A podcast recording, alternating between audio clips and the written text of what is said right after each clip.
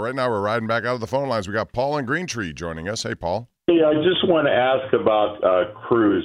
Um, I was at the game when Rennie Stennett slid into second base Oof. back in the 70s. He was never the same. And- No, no, and that's what I'm I'm concerned about. Is is it the same type of break, or is there a more positive spin to it? Have you heard? Uh, well, from what I understand, that it's it's something that they believe he should, you know, be back from 100%.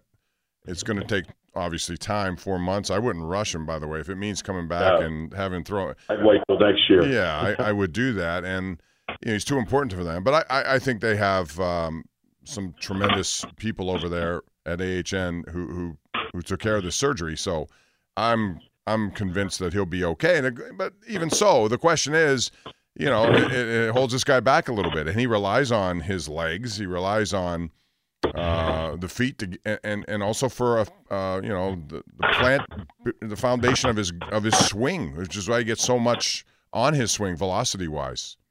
So we'll see how that transpires, but it's a shame he's going to end up sacrificing a year for that, all because of a stupid play at home plate.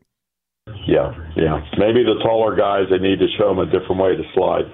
Or maybe they should get rid of the Buster Posey rule. I hate it. Uh, What did you think about that when they put Yeah. it in? I know why they did it, but I guarantee you, if it wasn't Buster Posey who got injured, with some second, you know, backup catcher. They wouldn't have installed that rule. They did it Well, because you he was out I- and he was their star player at the time with San Francisco. Right. What I don't understand is I I'm if I'm not mistaken, the catcher was in the baseline. Once you Uh, get the I ball, once you. I thought they were supposed to move aside. once you get the ball, you I, I think you can do that. It's when the ball arrives.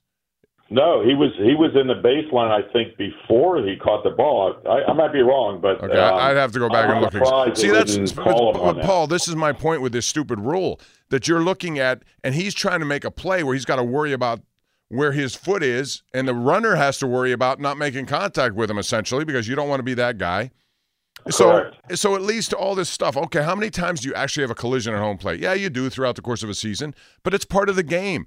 You, you were taught back when I was playing back in high school, it was a long time ago, to knock the ball away from jar it loose. You know, I know the safety and the concussion issue, all this stuff. But man, oh man, it's making that play hard to figure out, and it makes an undue amount of stress for both the catcher and the base runner, in my opinion. Good good point. All right, Matt. Thank you for the call. Appreciate it. 412 928 9370.